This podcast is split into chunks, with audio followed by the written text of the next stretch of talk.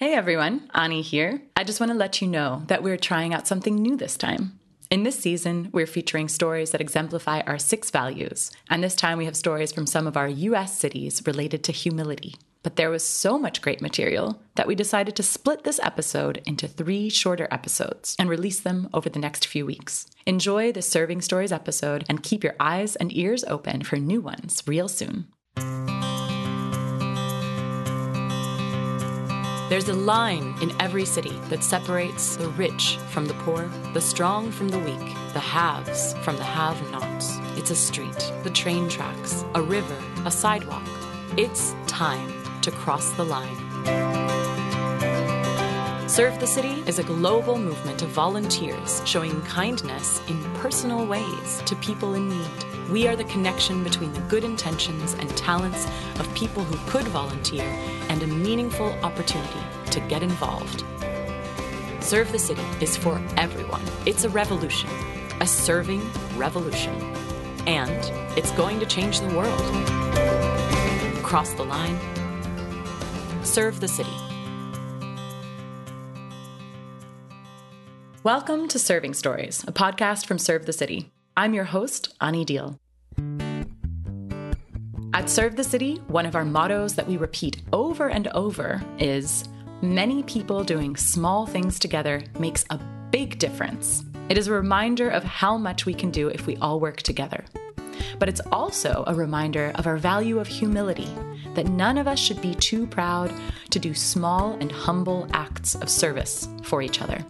That being said, after visiting Serve the City in the US this year, we thought maybe we should add a variation to that motto. Many small people doing small things together can make a big difference. Well, I'm Lucy, and I'm 11. I turned 11 two months ago, and I'm in fifth grade. Lucy lives in Baltimore, Maryland, a major American city just north of Washington, D.C. We talked to her and to her stepmom, Erin Prieschoot, by video conference. My name is Erin Prieschoot. I'm the director of Serve the City in Baltimore, and I have a stepdaughter, Lucy, who is 11, um, and she has an amazing heart and just loves to serve. I've been doing Serve the City probably since I was like for, for like five years now. So um, we've taken Lucy to an urban farm that provides fresh fruit and vegetables for the neighborhood. So she's gone and helped garden um, and that and work on that farm. Uh, we've taken her to like a Ronald McDonald type house where she has helped clean, but also engage with siblings and um, made cards for the kids as well. Um, she has helped make cards for elderly people. Lucy, with several years' experience under her belt, is a Serve the City veteran. Since she has often accompanied her mom, Erin, on projects she organized for volunteers, these are only a few of the Serve the City activities she has participated in. And I think serve the city has been a blessing because she's been serving probably since she was about five. She's 11 now. And one, just for her to see how other people live. The exposure to the city that Lucy has experienced through serving, combined with her natural warm heartedness, has given her an unusual compassion for people around her. She just has the biggest heart for people. And every night when we pray for dinner, she's always praying that people who don't have food that they would get food. And she's just always on the lookout of helping others. And even like around the house you know i'll be emptying the dishwasher and she'll be like no mom you go do something else. I'll do this. You know she's just she has just a servant heart. Um, i remember when she was probably around five years old we were standing in a mirror and i was just like what do you see?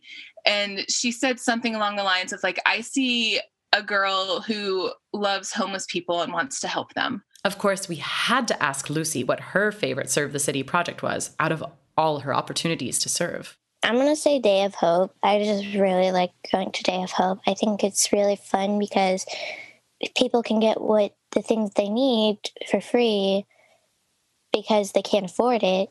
We can give it to them. So, what is the Day of Hope?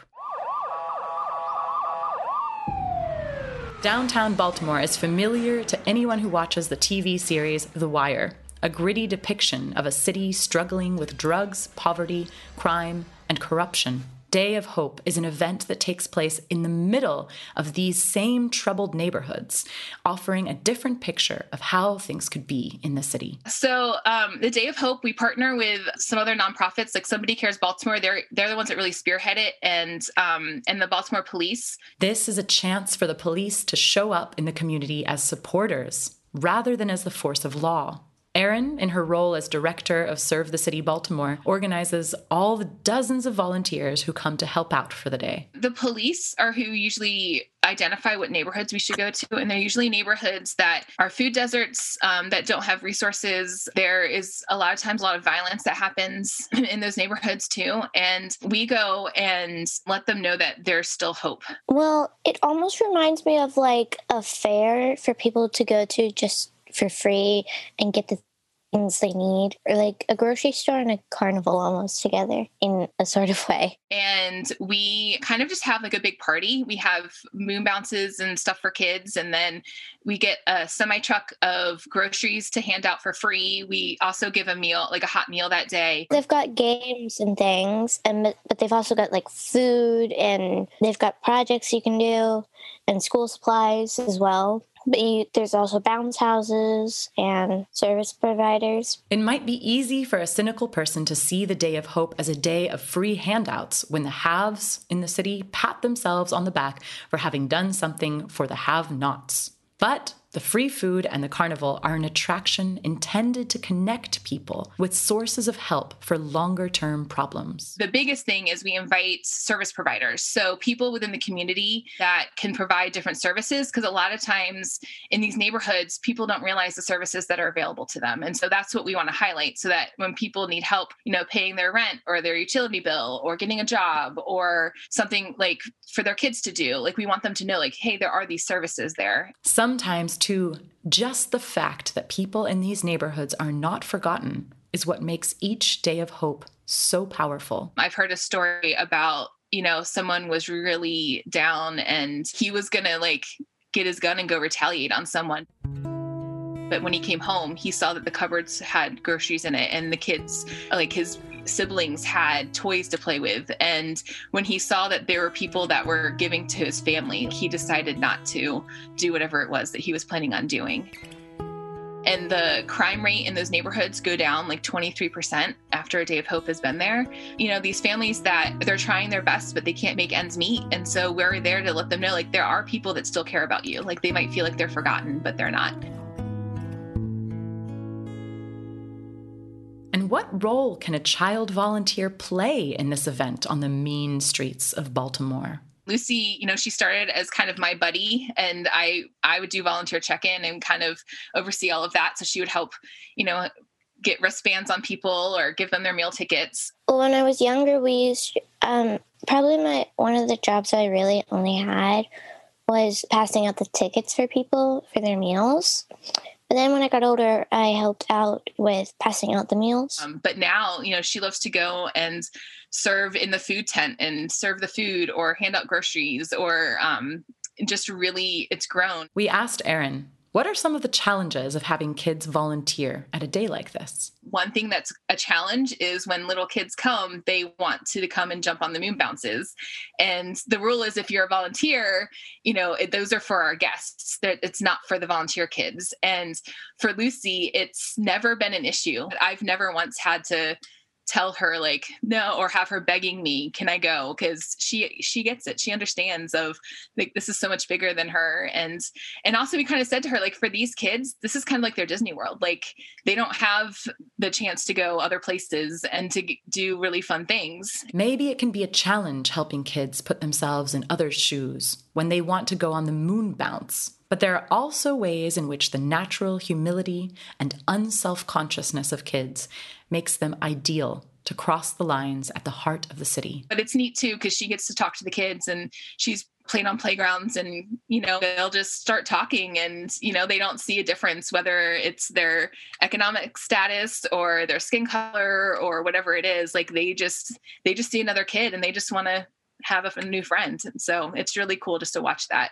grow too. And this is not the only time Lucy, from a middle class suburban family, has ventured as a volunteer into the heart of the city. when we have big events, sometimes we'll invite the neighborhood to kind of let them know what we're doing, and we'll have cards to invite them. And she walked with us. She was the only kid with a bunch of adults. And at first, she was a little timid, but then she just kind of went after it. And she w- was very bold and would just walk up to people and say, Hey, this is what we, we have this event going on. We'll have free groceries. We'll have all these things. Like, you should come. And people reacted better to her than to us. Well, some people are really happy when they like see us coming around because I think a few of them have gone there before and they know that it's coming around again and they're just kind of happy that it's coming. I think a lot of people are giving handouts and um, and they're just like oh whatever. But she like having a kid walk up to them um, and this was two years ago so she was nine. I do remember one time when we were passing it out flyers we ran into someone and we just handed him a poster and he's like free and he, his eyes got really wide and he sounded really happy. And also for her to see, like, we were in a food desert, so they don't have like normal grocery stores that we're used to, and they don't have resources. And so I had her walk into like the little bodega and just kind of observe, like, this is where they get a lot of their groceries. Well, here we've got like a bunch of different grocery stores that we can go to, and they've got nice, fresh stuff. But when we were walking around, like I've seen like tiny little stores that don't have much, not even much healthy stuff either. Usually it's just like candy and chips and stuff. A funny story is we were walking around and she kept asking, like, why do I keep smelling skunks? Why are there skunks in the city? And all of the adults were just laughing hysterically. we're like, yeah, there are lots of skunks in the city. yeah, it was pretty funny for her to see you know how other people live. It's just been I, I, think it's helped her to kind of expand her worldview and see okay there are people that need help. Well it's just like you actually get to see what these people have to go through a lot and it's not usually very nice. So when day of hope comes they can actually get what they need and it'll probably be a little bit better but isn't it dangerous to take a nine year old into inner city Baltimore? After all, if even half the things we see on The Wire are true, it doesn't seem like a safe place to go with kids. We asked Erin Prichut what she would say to parents who feel seriously nervous about doing something like this. I would say I was probably that parent that would not want to take my kid there. And before I started working with Serve the City, I probably wouldn't have gone either. Um, now, when we do these neighborhood walks, we do have a police officer with us. Um, but over the years of just getting to know these neighborhoods, um, you just kind of know, you know, when it's time to leave, you learn the neighborhood. And so um, I knew that we were safe just because I've been there before. Um, and I think, you know, within Serve the City, we want to make sure that our volunteers are safe. And so we will make sure that they are, and we're not going to put them in a dangerous situation. We also asked Lucy what she would say to parents who are nervous to let their kids volunteer. I'd probably say, well, it's not going to harm them or, or anything because we've got other people there to protect them when we're doing these things. And it's also good that we get younger people to help because then they know what's going on in the world. I think that family should. And it was i mean it was an amazing learning experience for lucy and, and, for me to watch it from her eyes too. Like i just learned a lot about that and her boldness and when we had to say okay it's time to go like she was upset because she's like no we still haven't gotten everyone. There's more people that we still need to reach. There's more people that we still need to reach and that includes not only the people on the mean streets, but also other volunteers who could be mobilized to reach out to them? So last year we had gotten school supplies and we were decorating Lucy's binder and I have like a silhouette machine so you can cut out whatever shapes you want. And so she wanted her name in Harry Potter writing and she wanted a butterfly and I was like, "Okay, we still have some more room." And so she said, "I want the serve the city logo on my notebook." Um, and so that was just really cool that, you know, she loved it that much and she wanted to share it. And so so kids would ask her like, "Hey, what's that?" you know, and she was able to share what Serve the City was. And she loves to wear her Serve the City t-shirt with the values down the front of it. And yeah, she's just really proud about what Serve the City is. We asked Lucy, what would she say to other kids in her class about volunteering? I think it's a good idea just because, like, they, a lot of kids need to know sometimes about what's going on in the world because I know a lot of people probably don't know about it.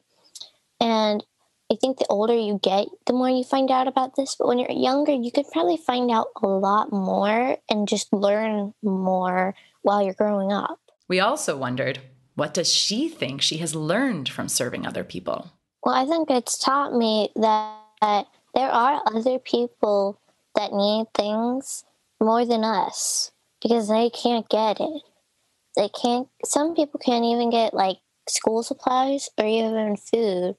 And we can help with that. And she just loves to share and she just she just loves people and loves to serve people and um, which is a huge blessing. And i've learned so much from her serving with her and watching her serve Erin shared with us a little snapshot of a time when she was really proud of her daughter's initiative in serving. We went to a Ronald McDonald House in Baltimore, and it's for Johns Hopkins, the children's ward, their pediatric ward.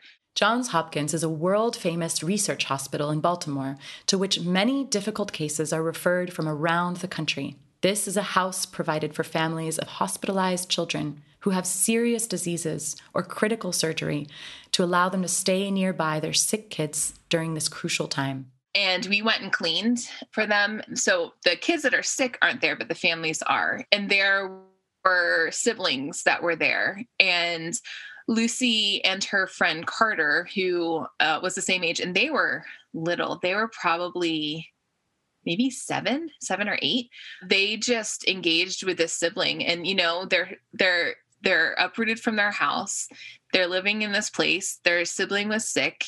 This child would have been the healthy brother of another child who was in the hospital with a serious illness, staying in the house with his family during treatment you know, they just went up to him just wanting to have a new friend and wanting to meet people. They just went and talked to him and played with them. And um and at first they were like, Oh, but we're supposed to be cleaning. And I was like, No, like this is more important. Like you guys go and play with this with this kid. Erin was really struck with how meaningful this interaction would have been for this little boy and how natural it was for her daughter and her friend.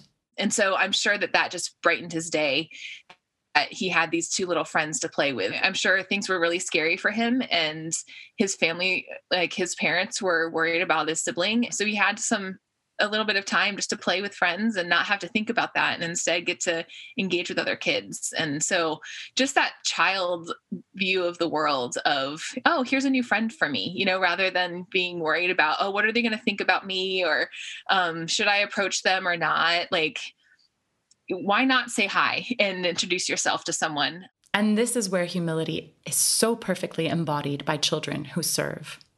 Small people doing small things together can make a big difference, precisely because they have the humility of relating to others without self focus. Erin shared with us what she has learned about humility from watching her daughter. I think that just the viewing the world through a child's eyes, like I said, like having that childlike faith and when we see people not being afraid of oh am i going to say the right thing? Am i going to you know just if we want to say hi then say hi and you never know what's going on in that person's life and so i think adults get too wrapped up in their own head about themselves of oh how is this going to make me look? And it's not about how you look it's about you know how you can interact with that other person and love on that other person and so i think kids do that so well um, i know and lucy definitely teaches me that lucy had her own definition of what humility means. Nobody's perfect and we can't help it. It's nobody on earth can be perfect. Even if you've tried you can't be perfect at anything. When she she goes up to people and she'll say hi and sometimes she'll be a little shy but as she warms up you know she she'll go all in. That's just me though too because i'm an introvert half the time. And it's not that she's worried about what she's going to look like. She just uh, you know wants to engage with people and love on people and And she's always asking, how can she help more? Erin also stated why she thought kids not only make an impact on those they serve, but also on the adults they volunteer alongside. And sometimes people think oh well kids can't do enough. Like they they're not really going to make an impact and it's those little things that they can do that that kids help break down adults too. Like if a if an adult sees a kid doing something either they'll be more receptive of it or they can say well if that kid can do it then so can i. So i think those are two things that that kids can really help impact in when serving people. Small people doing small things together with each other and adults can make a big impact. But serving with humility can also make small people want to do some big things someday. We had gotten her this book that is called Kid Activists. So it has like activists like Martin Luther King and um, Frederick Douglass and others like Alexander Hamilton and like what their life was as kids and kind of what helped them do the things that they did.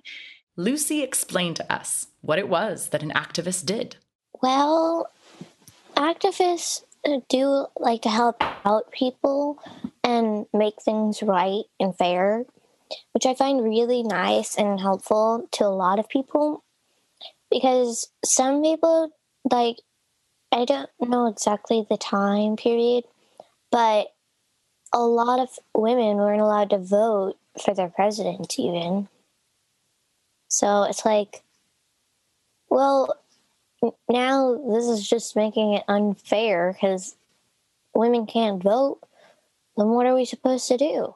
Apparently, this book and this idea got Lucy thinking. So, Lucy's teacher has them write for 10 minutes every day. They can write whatever they want poems, stories. So, the other day, showed me what she wrote. And usually she doesn't show me, but she was very excited about it.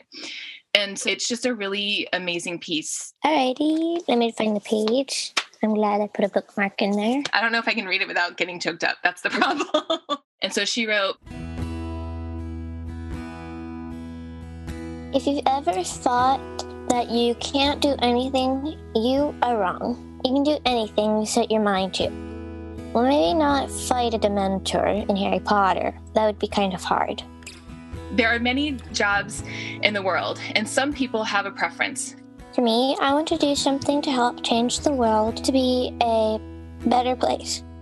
Some jobs for that would be an activist or a teacher who teaches homeless children. There are people who want to use their abilities for bad things in the world. There are people in history who have made a difference in the world, like Alexander Hamilton, one of our founding fathers who gave us a ranking program, or Frederick Douglass, who fought against slavery, or Malala Yousafzai, who fought for education, Martin Luther King, who had a dream, or Sally Ride, the first woman to go into space. These people made a difference in the world, and so can we. Well and she came and interrupted me during a meeting and was like i need to show you what i wrote. And i was like oh, let me finish my meeting. And then she wrote that and i was reading it out loud to her but then i got choked up so i had to stop because it's just so beautiful. And that just shows her heart. The five year old who looked in the mirror and saw a girl that wanted to help homeless people continues to want to serve those around her and to encourage others to join in. There are people that need our help and serve the city is trying to help those people, but we are going to need other people to help in little ways as well. Because every small thing, it just helps into a big thing someday. Thanks for joining us today on this episode of Serving Stories. If this story inspired you, please share it with someone else to encourage them. And subscribe, rate, and comment so others can find it as well. I've been your host, Ani Deal. Serving Stories this week was written and produced by Shannon Deal. Technical production and original music by Parker Deal. Design by Jeremy Malingro. Special thanks to Erin Preshoot of Serve the City Baltimore for allowing us this intimate glimpse into not only her program, but her family. We will be back soon with more stories of humility from cities doing Serve the City in the United States and how small people doing small things together can make a big difference. Keep on serving and sharing your stories.